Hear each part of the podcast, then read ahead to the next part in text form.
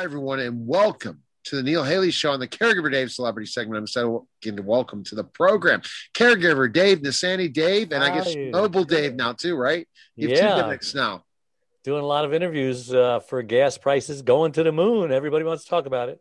Absolutely, Dave. And we are, who are our guests today? And a really great film, and really, uh, I, I I'm excited Yeah, to I'm- chat about today. Go ahead. I'm excited. I'm excited too.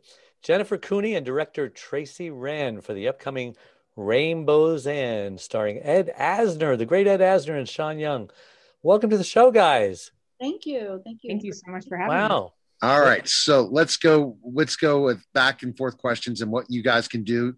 Jennifer and Tracy, if I'm asking either of you or Dave's asking, one of you can answer the question. So it's not it's not a not a big thing. So let's just jump into specifically who got involved in the film first, and they can answer with the whole project. Go ahead. Jennifer. Yeah. All right. yeah, so- I got I got involved in the project back in 2015. Uh, Joe Orlandino from Atlas Media Ventures, he's the producer that brought this whole project together. He hired me to write the script. So Tracy got involved a couple years ago, and after having a bunch of drafts hammered out before she came on, she came on and we fine tuned the draft in the the final script even further to what it is now. Wow. you know it's interesting and then i'll get right to dave is the process of jennifer once you have that vision in place finding the right team to put to make it happen right? That's not the easiest thing in the world is it? For any type of any type of business movie it doesn't matter right? No, but it's the fun part.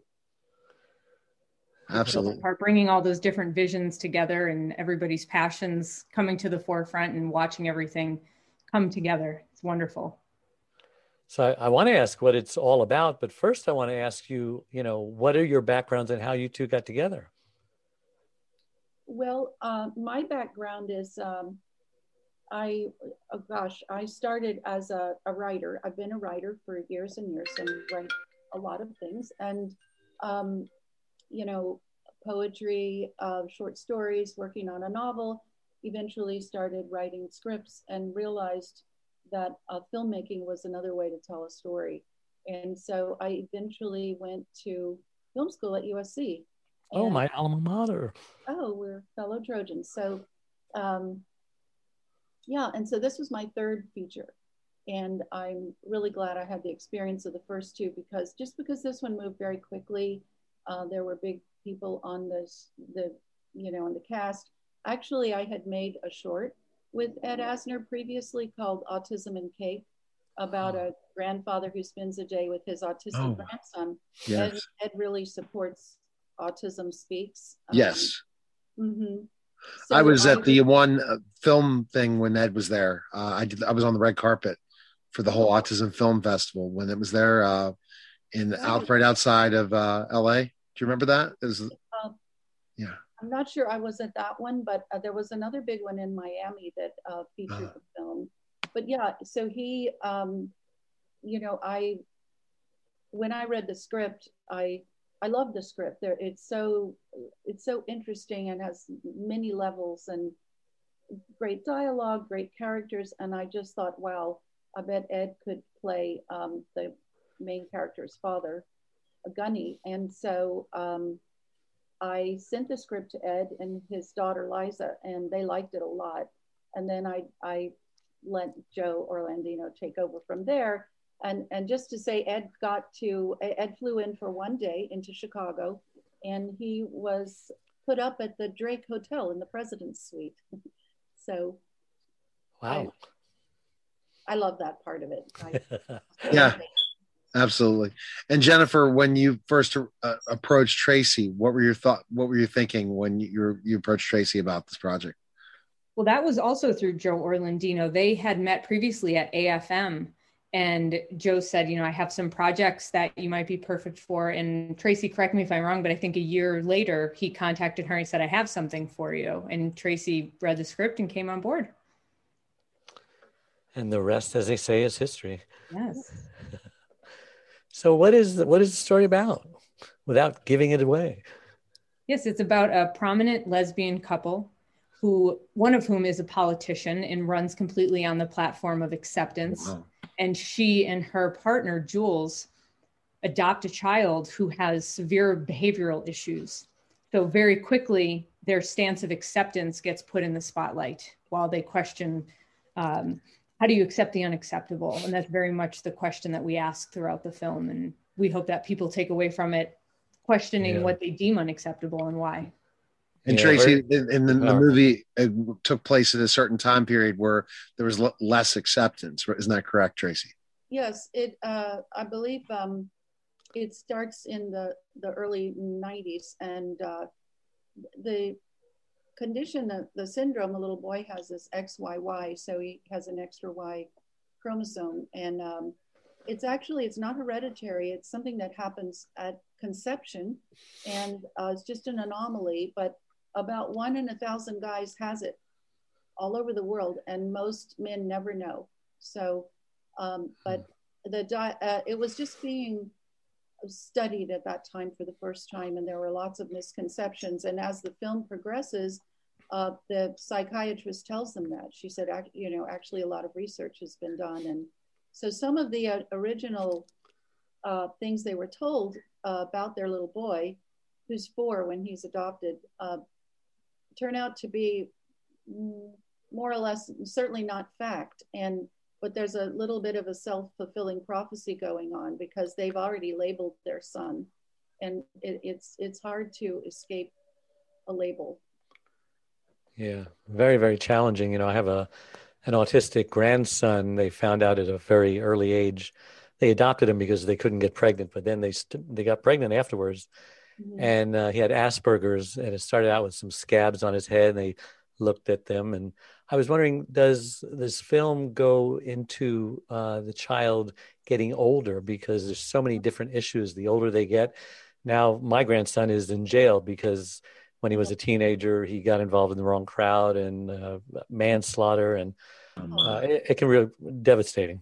it, it's easy to be uh, misunderstood, I think, and that's part of what the the journey of the film is. Is that the the two parents uh, grow, to, they gain sympathy for their son. He he's about uh, you know a 20, 22 when the film Okay. ends. So he he goes through a, a you know jumps a lot of hurdles. And eventually not to give a spoiler alert but he ends up in the military and really hmm. finds himself there. And by the time we meet him at the end of the movie he's he's not that little boy that they thought he was at the beginning. Wow. And I think, and I think also, Jennifer, the difficulty with the parents is the fact that they're having to deal with a challenging of acceptance at, at the certain time period that they're dealing with. And now they have the other challenge, right? To be accepted as a lesbian couple, but now with an adopted child, but then have issues with that adopted child. That adds an even cha- uh, more challenging component, right, Jennifer? Double Yeah, absolutely. I, I think that they were the perfect mirrors for each other because back in the, the late 90s, early 2000s, it certainly wasn't completely acceptable to be a lesbian couple, let alone a lesbian couple adopting a child.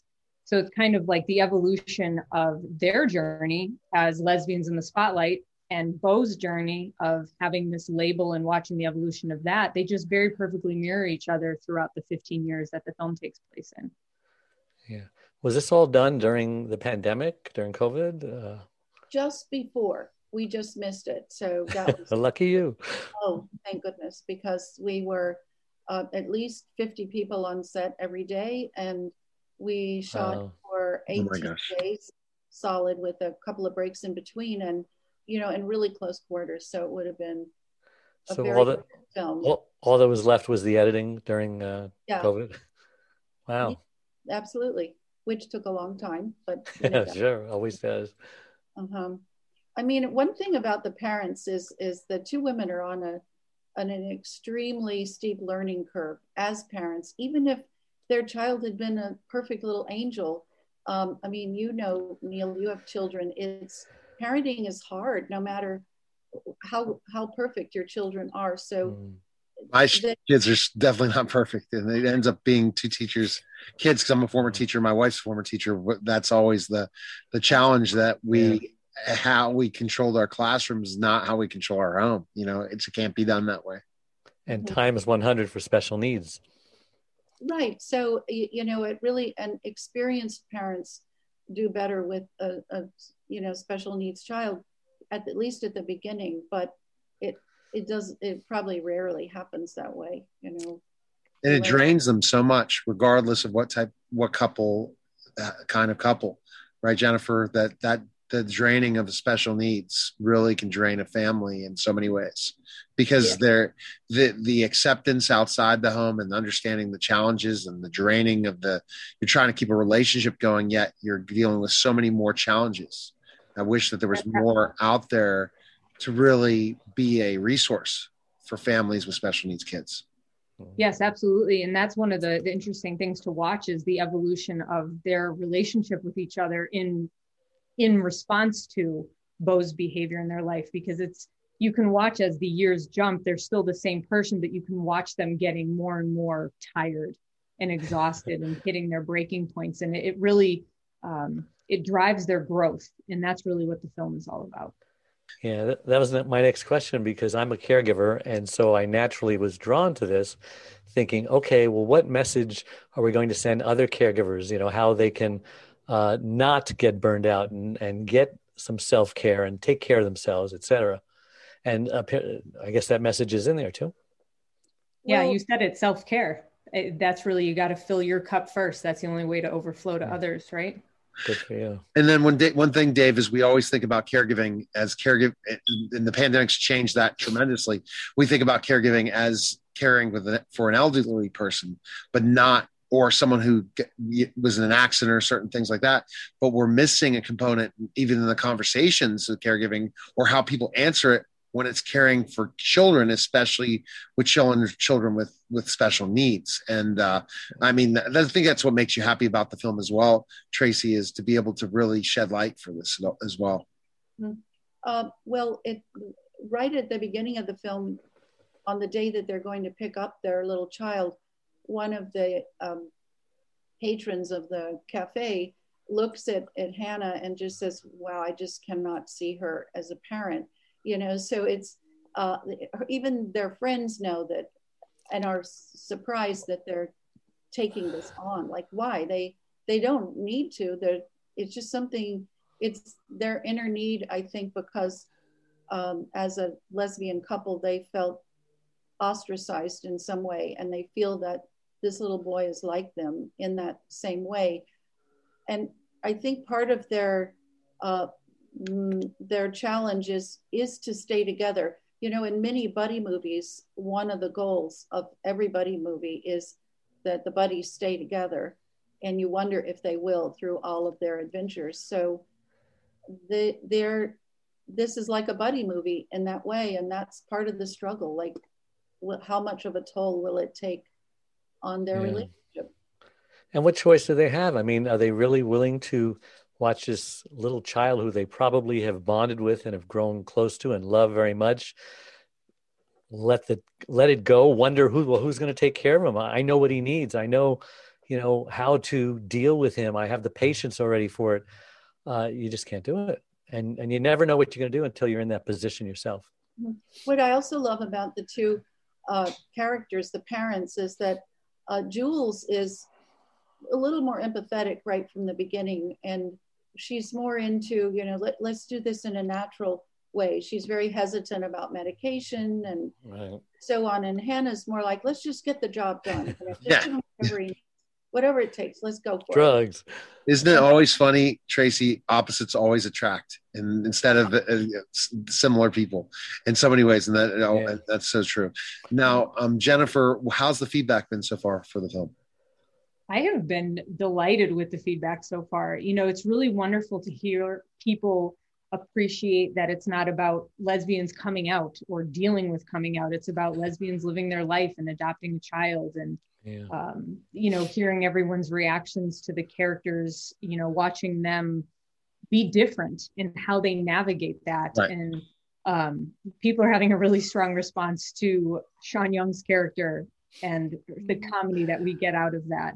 Um, really strong reactions to the end and how much it's affecting them emotionally. And it's just been really wonderful getting this kind of feedback from people. Yeah. Wow. And, and all, you know, when you, well, in this, my third feature, you know, you wonder, are people going to pick up the little details? Is anyone going to see this but me? but they are they're getting it i think every every small detail that we had to work for even if it was a new camera setup it it's paying off now you know time yeah it's it's a it's a great message because I believe everyone is eventually going to either become a caregiver or need a caregiver.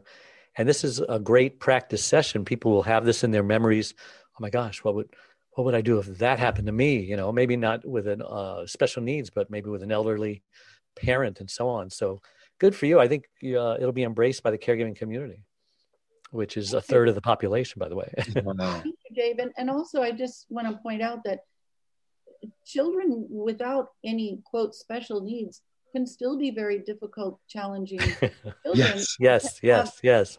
Challenging. Every parent will say amen. Yeah, it's it's all all kids go through, you know, terrible twos. That's enough to pull your hair out. Mm-hmm. Yeah, trouble at school or trouble with the law. Yes. Anyone, um, teenagers, you know, can when the hormones are shooting off and all this stuff. anything can happen, really. So.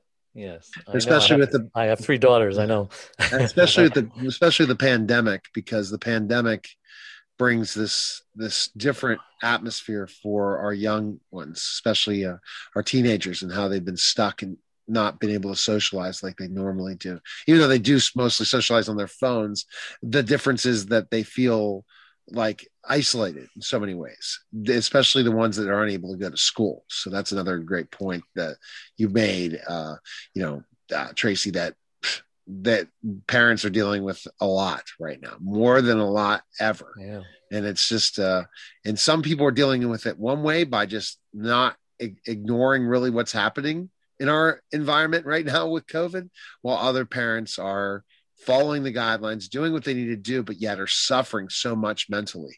So that's the too bad factor that there's just an, a, a direct polar opposite that some parents are dealing with versus others. But again, we're doing it to keep people safe. You know, we don't want this the this virus to continue to spread. So, um, yeah. Dave's final question is a caregiving question. And Dave, I never, in all the time I've worked with you, and this is about three years, thought I have another angle that you really need to focus on, especially with this pandemic.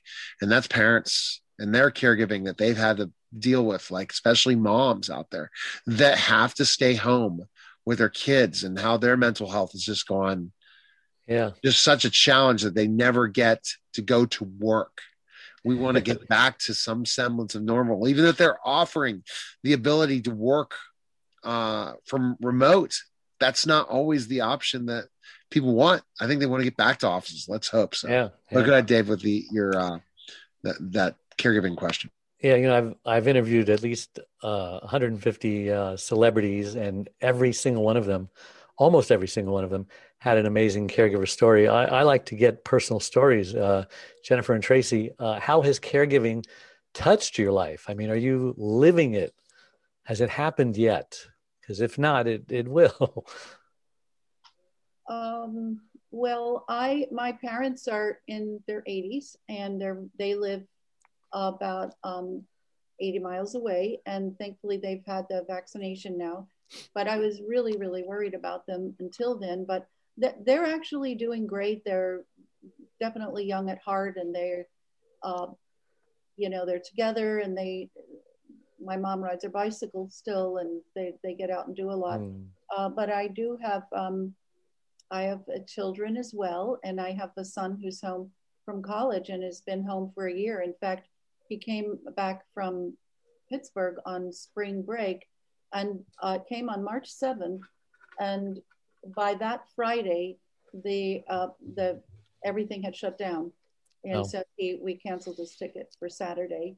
Um, I I don't know. I when I ever I uh, meet babies on the street, I always step back and pull my mask off and smile so badly that babies don't know we're humans, that we're real people behind these masks. And I read an article in I think it was in the New York Times about how many many mothers feel like failures right now hmm. because they just they don't yes. know for their kids and I, I feel that too like you know my son's doing some online classes but he really has only two people that he sees on a you know weekly basis yeah It's just not enough.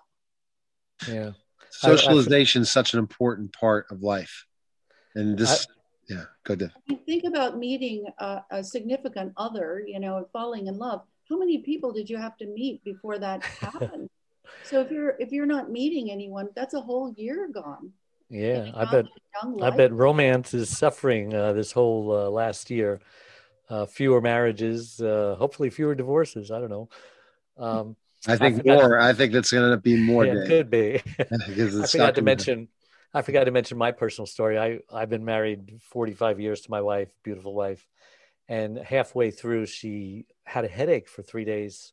Found out it was a stroke. She lost her speech, became paralyzed on one side, and after gosh about a two and a half year grieving period we we kind of reinvented ourselves and now my ministry is out there to caregivers 30% of them actually die before their loved ones do just from the stress mm-hmm. and so um, my wife has become uh, amazing. I mean, she still can't talk, but she can communicate nonverbally through Pictionary charades, two games I hate, and she has a power chair. So we get around, we travel a lot.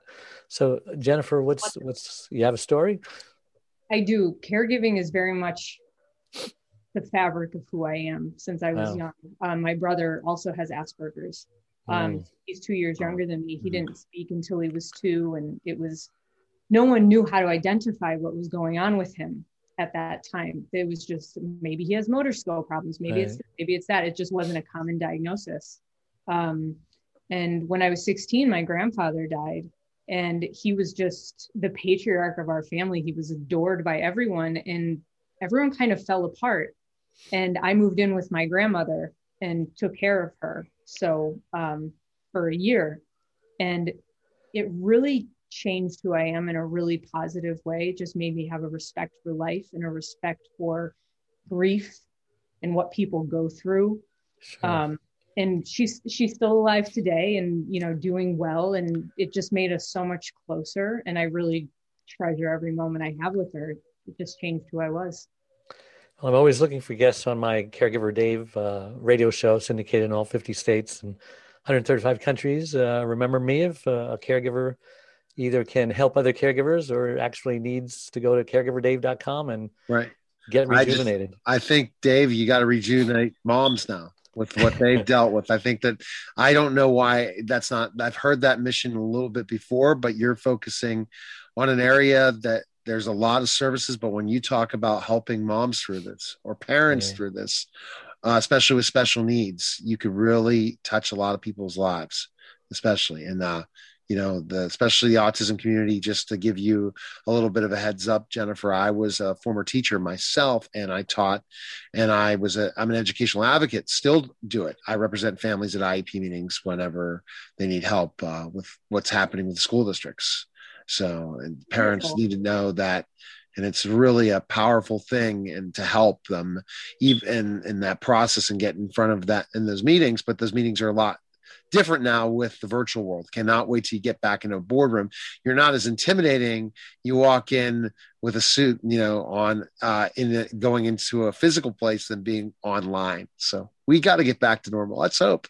Let's hope. But that's why you know a lot of parents that have suffered and are you following the guidelines. Let's hope that everyone could so we can get back to normal. So, uh, best place wise, we can check out the film and stuff. Jennifer and Tracy, where can we go? Uh, it's the Les Lesflix website. Uh, I guess lesflix.com, and you will see uh, rainbows in there. And in fact, uh, it's our official release is day is uh, International Women's Day, which is Monday, March eighth.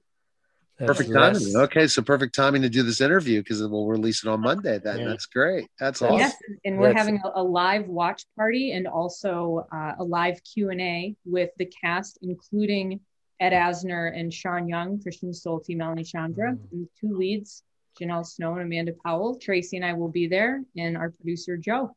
Mm-hmm. Followed right after that, March 8th. That's less as in French, L E S. Yes. Correct. Less as in lesbian, less flick. Oh, yes. See, that's Dave in his age. I, I, I got it. This is really interesting. And it's like, come on, Dave, over your head. And he doesn't mean it. He's just. I thought Dave. they were talking French. I don't no, know. no, you can utilize that in two different ways, Dave. But no, Dave, all, all way over said. But okay. Well, I appreciate you guys stopping by. And uh, again, great, great great content, great information, and really like the fact that we can really talk caregiving, talk about special needs, and also talk about inclusion and how we can include others and and and diversity and all those things. So it's a great story, and I hope everything goes well with the film once it releases. So thanks. Thank Yes, you good so luck. much- so much, and thank you too, Dave. Thank you. All right, all right, guys. Appreciate it. All right, take care. All right, Bye-bye. guys. Bye. That was the caregiver Dave celebrity segment. Take care, guys.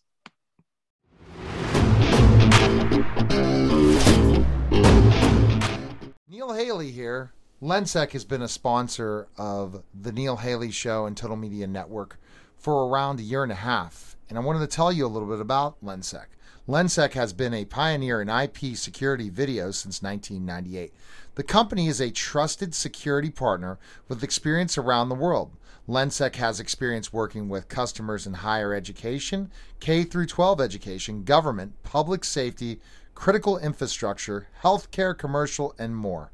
The physical security experts at Lensec help customers develop enterprise solutions for their complex physical security projects using our flagship software, Perspective VMS.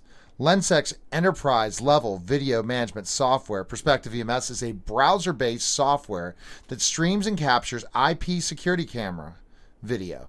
The latest version of PVMS uses HTML5 interactive features in a thin client application that is designed to provide real time situational awareness. Access control and other advanced features are integrated into a unified security platform, creating an ability to track behavior and movement while monitoring the live or recorded video. For more information, please visit lensec.com. And now back to the show.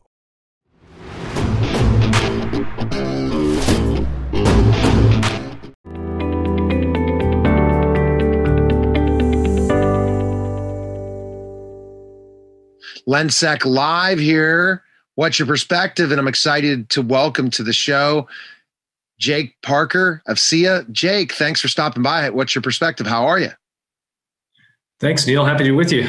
Doing oh, well. Oh yeah, yeah. It's a cold, cold time of year for us, especially in Pittsburgh and all over the country. I guess even in Texas, uh, they're going through some stuff too. But our topic today, which you know, it started in a conversation we had before, Jake, regarding uh, facial rec with a certain uh, situation was going on in the state of New York, and we thought, well, let's just go with jumping with this topic of what facial recognition is because again we see you know csi or all those different technology shows where you know really are we at the latest type of things to say oh we were able to identify their face through facial recognition regarding cameras or some sort of uh, device so can you define first of all what is facial recognition I think the simplest way to explain this is it's basically a photo comparison technology.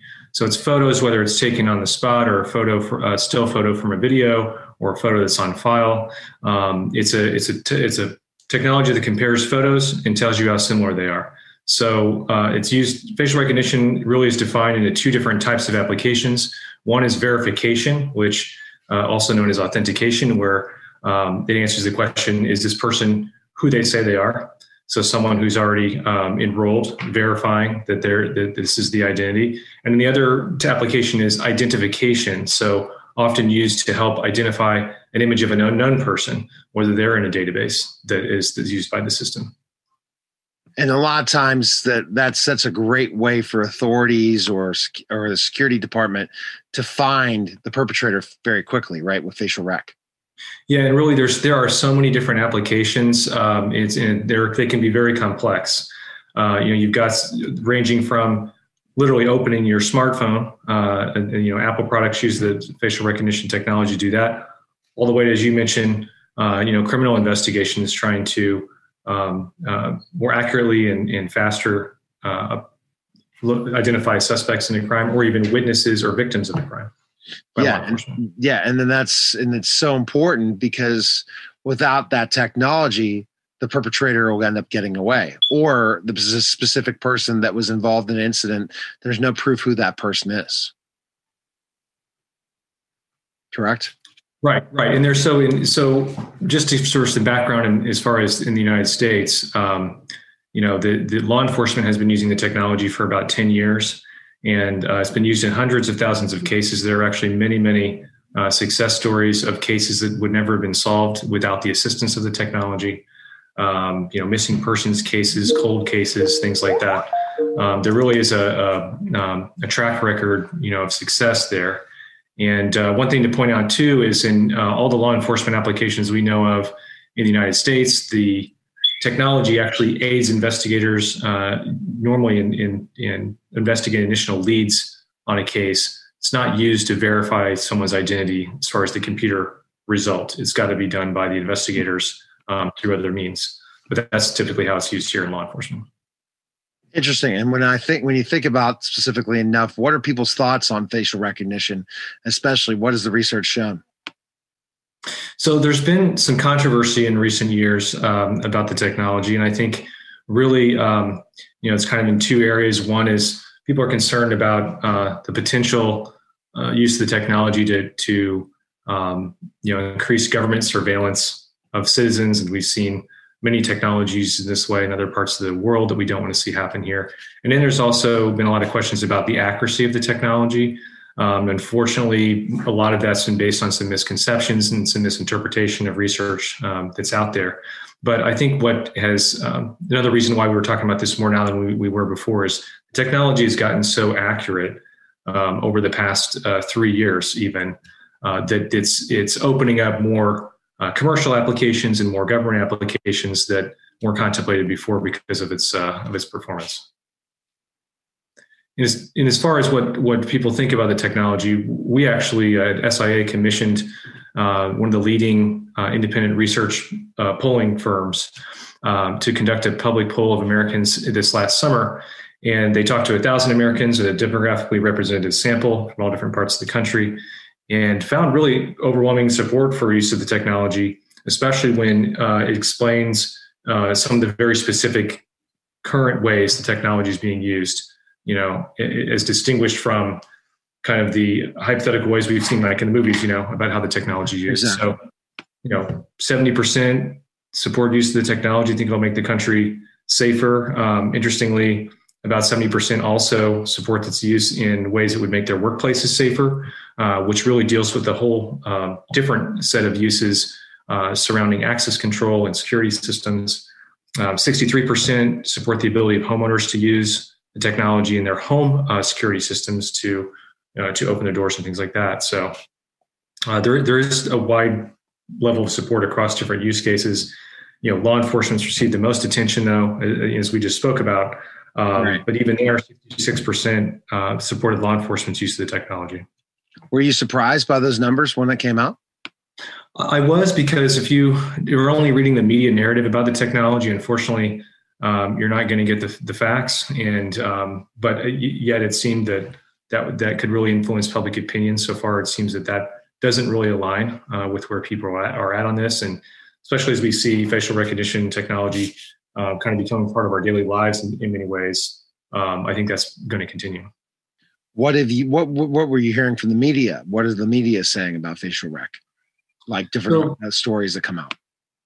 Yeah. So one of the uh, uh, concerns is about the performance of the technology across different demographic groups and across races, and w- with the the um, you know concern, and I think this is a, a deeply held concern and a legitimate one that you don't want a situation where law enforcement is using the technology in ways that uh, would increase the possibility of misidentifying someone if it doesn't if it's not as accurate for certain races obviously that's a that's a concern um, you know the almost all of that uh, the, the, the science behind that that allegation comes from a single academic paper in 2018 they looked at you know black women for example uh, near a very high error rate like 30% error rate. And of course that uh, result has gotten repeated over and over and over in the media um, and assigned to facial recognition when in reality situation is much different uh, the national institute of uh, standards and technology known as nist uh, is actually the world's leading scientific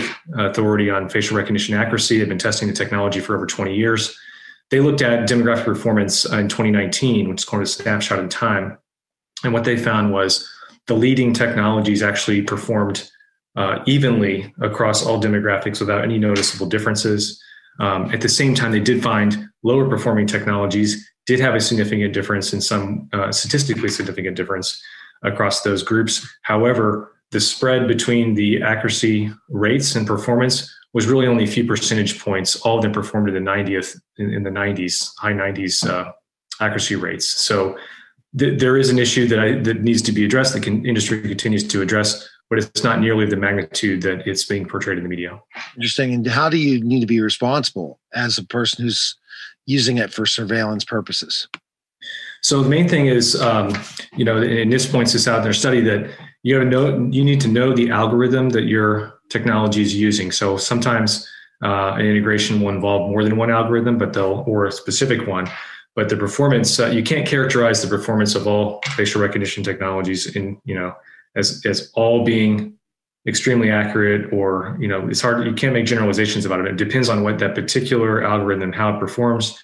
You also need to know what what is the performance metric that is the most important to your application which will vary.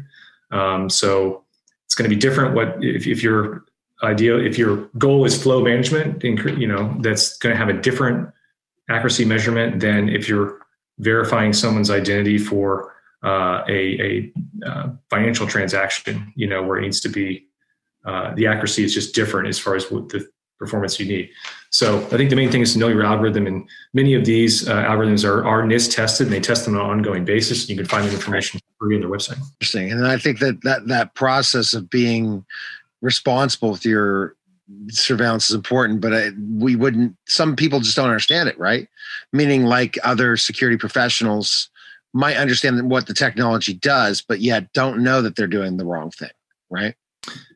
Yeah, I mean, I think that the if you, the information you need about the accuracy of the technology should be available to you via NIST or in, you know via the manufacturer, uh, but it definitely you want to make sure it's matched up to your to your purpose. Definitely. All right. So you know, going into this, where do you see facial recognition going, and like latest trends in this in the next couple years? So certainly, um, you know, you should be aware that there there is a um, a movement by a number of uh, advocacy organizations that have banded together and demanded uh, that there be uh, laws in place that actually completely ban the use of the technology, often in a blanket way that doesn't distinguish between these different uses. You know, certainly, uh, you know, we understand the uh, privacy and civil liberties concerns about the potential for the government to use this for some kind of mass surveillance way, which we would not support. And the members we work with that produce this technology wouldn't support that either. Um, but you know, if you're if you're talking about an access control implement, implementation where it's a uh, enables multi-factor authentication, um, you know, there just isn't this. There isn't civil liberties concerns with that type of application, and even privacy. We're talking about an opt-in application, and certainly data needs to be protected.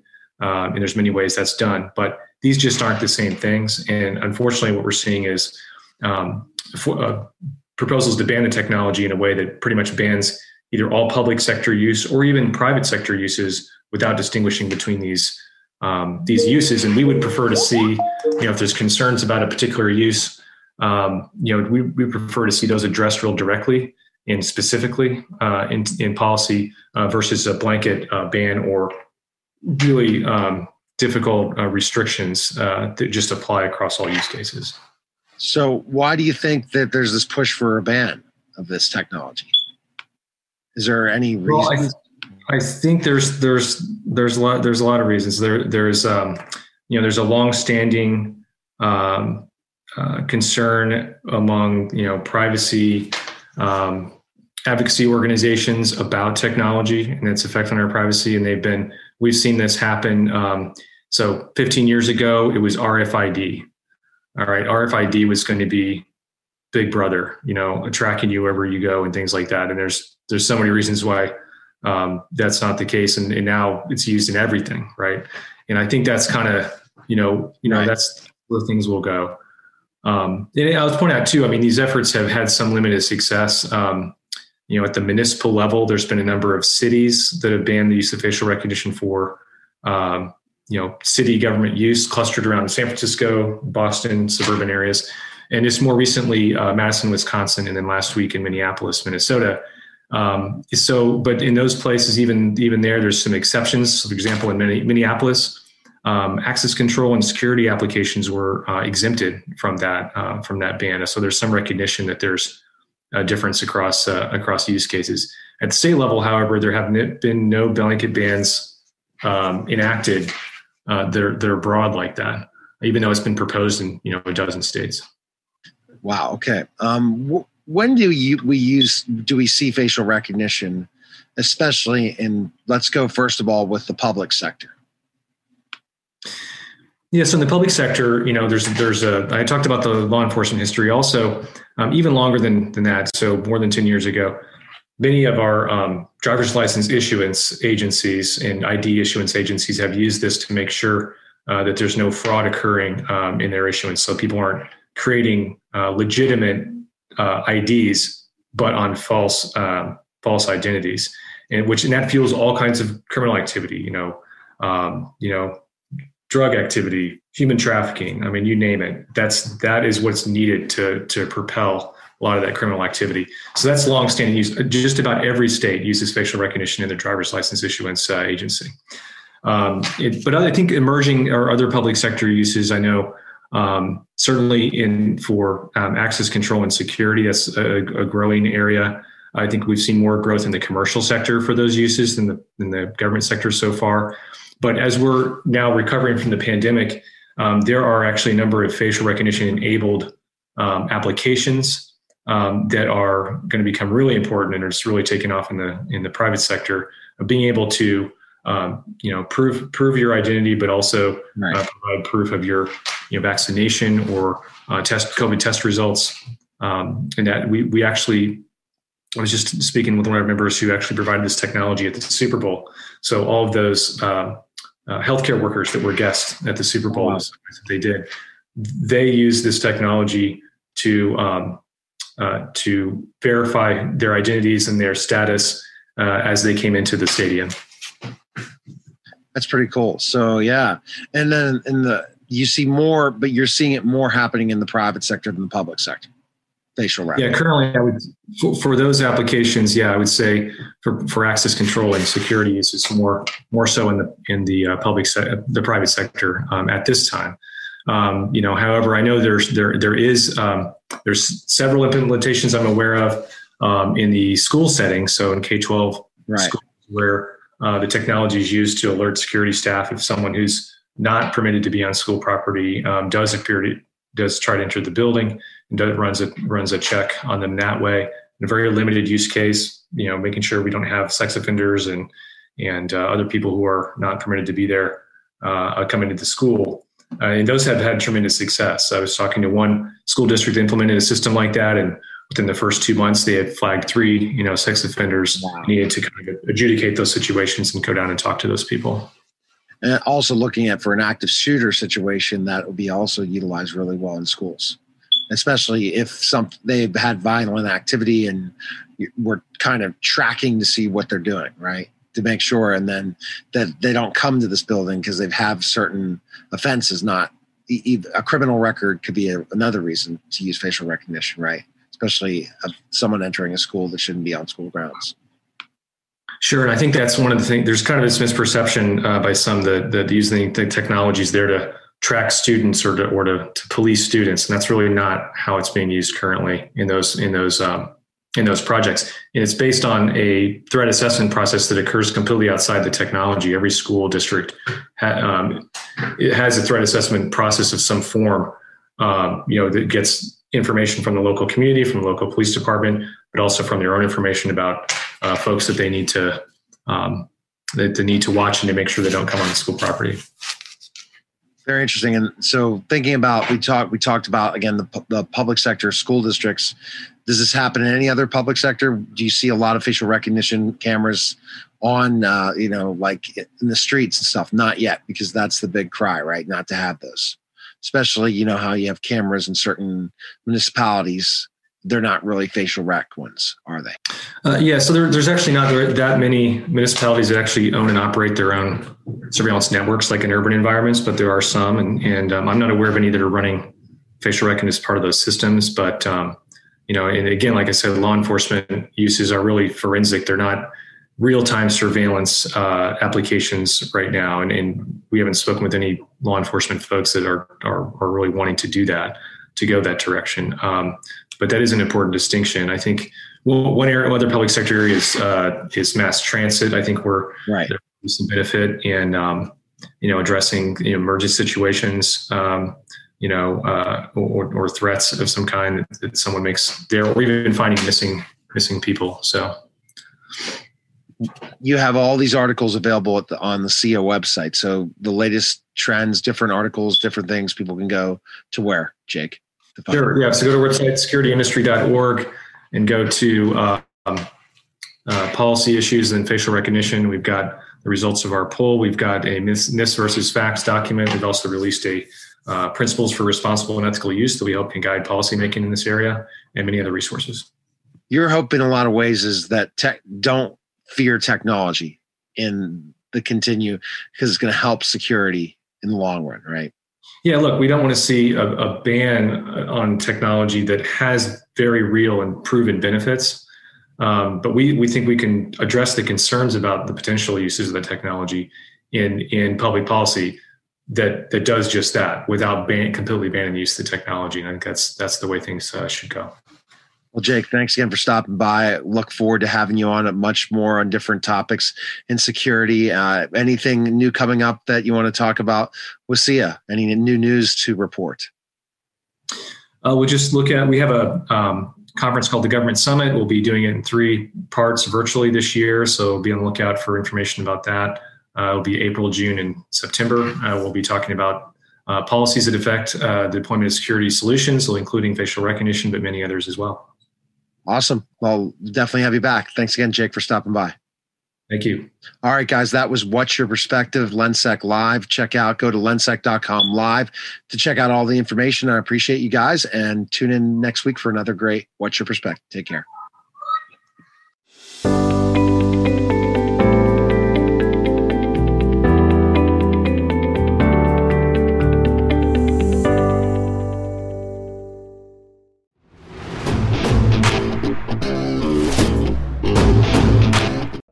Celebrity Slots.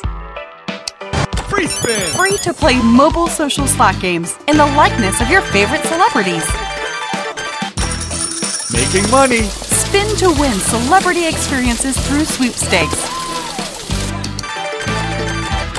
Free to download, free to play. Yeah, baby. What are you waiting for? Win meet and greets celebrity merchandise, gift cards, and more. Download Celebrity Slots today.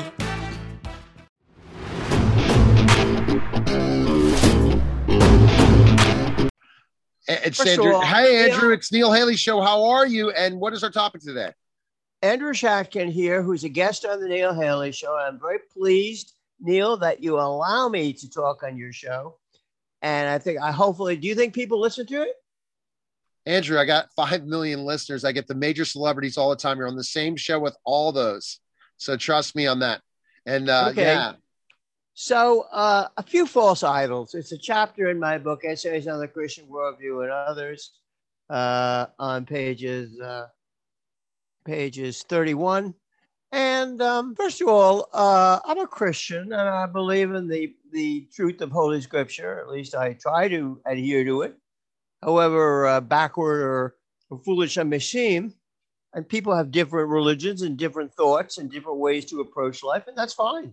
You know, there are all kinds of ways to think and all kinds of ways to live your life. Uh, if you're a uh, Islamic person, you have the right to practice that religion, or a Hindu, or whatever.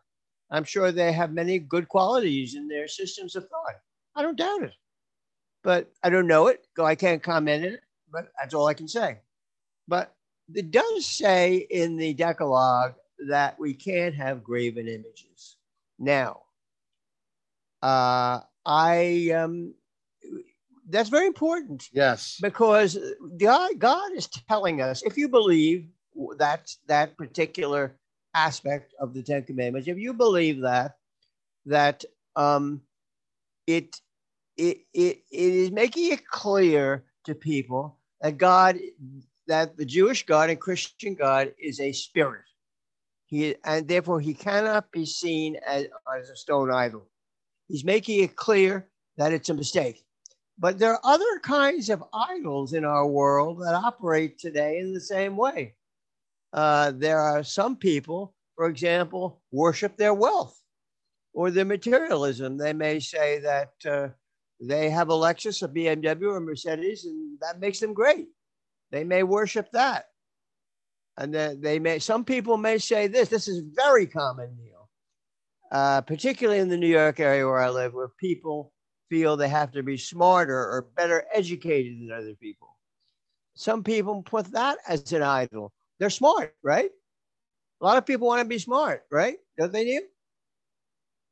truly want to be smart. So where are we going with this, Andrew? Where are we going with this? But that is a mistake because there are other qualities and smartness and intellect. There's love, there's consideration for others, there's charity, there's goodness. There are all kinds of good things to do rather than being smart. And, and, and another way uh, that people worship themselves or worship an idol is they feel they're better educated or cultured. Some people would put great emphasis on culture and education uh, and they may say, well, I worship that. That's the idol I worship. Or they may say that I'm smarter than other people. That's the idol I worship.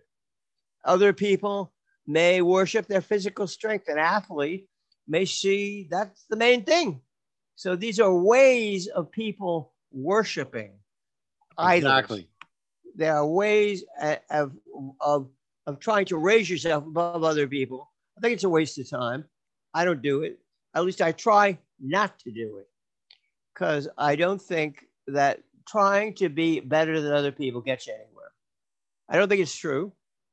And another another per, another way uh, that people may say uh, that their appearance that they're good looking. They may say that raises them up. That may, that is a kind of an idol that raises them up. Other people will take the position I have religious faith and that makes me better than other people. Not if, I'm talking about not stone idols, as it says in the Decalogue, but these are all way kind of idols that people use to raise themselves up. I think so. And uh, some people may go for their looks, right? They're, a woman, you think, let's yes. put it this way do you think some people, because they're better looking, may feel they're superior? No, not at all. Well, some people raise themselves by their looks, particularly in today's world. They with the images on People magazine and uh, Cosmopolitan and stuff. You got to be good looking today, don't you, Neil? do Andrew. Okay, so where are you taking me on this one? Tell me where I'm taking you. These are all ways. These are all kinds of idols, other than the stone idols referred to the graven images in the Ten Commandments. These are ways of worshiping something a kind of idols. These are idols in a sense. These idols are uh, materialism. These idols are being smarter than other people. These idols are being cultured and better educated than other people. These idols are having physical strength above other people. These idols, as I said, are uh, appearances and looks. These are ways of worshiping qualities in ourselves and we do that. We do that. This is a temptation. We do that because we want to feel we're better and more superior to other people. And some people, not as many as used to, will have the idol of their religious faith. Uh, so, really, these are ways of, of, of having an idol in our lives. Not, not like the stone idol talked about in the Decalogue, but these qualities that we use these idols, which I just defined as idols, to raise ourselves up. All right. Okay. So these idols give us so basically these idols are important, Andrew, and it's important. They're so important we, to you and me. I don't yeah, think. So are you are, are you going? I don't think be. I don't think. I don't think it's, it's particularly important. But that's how people want to be important. No. Yes, and I don't. Absolutely. I think that God. I think God attaches equal value to every soul and person in the world not because of their culture, not because of their wealth, not because of their intellect or their beauty or strength, any of those qualities, that that every soul is treasured and loved by God. So uh, That's about much I have to say about this. All right, so Uh, shackandshow.com is best place to find you, purchase your books, read your blog, and everything, right? right. All right. Well, take care, Andrew. Appreciate it. And I look forward to talking to you Can I talk to you a minute, uh, Okay. Neil?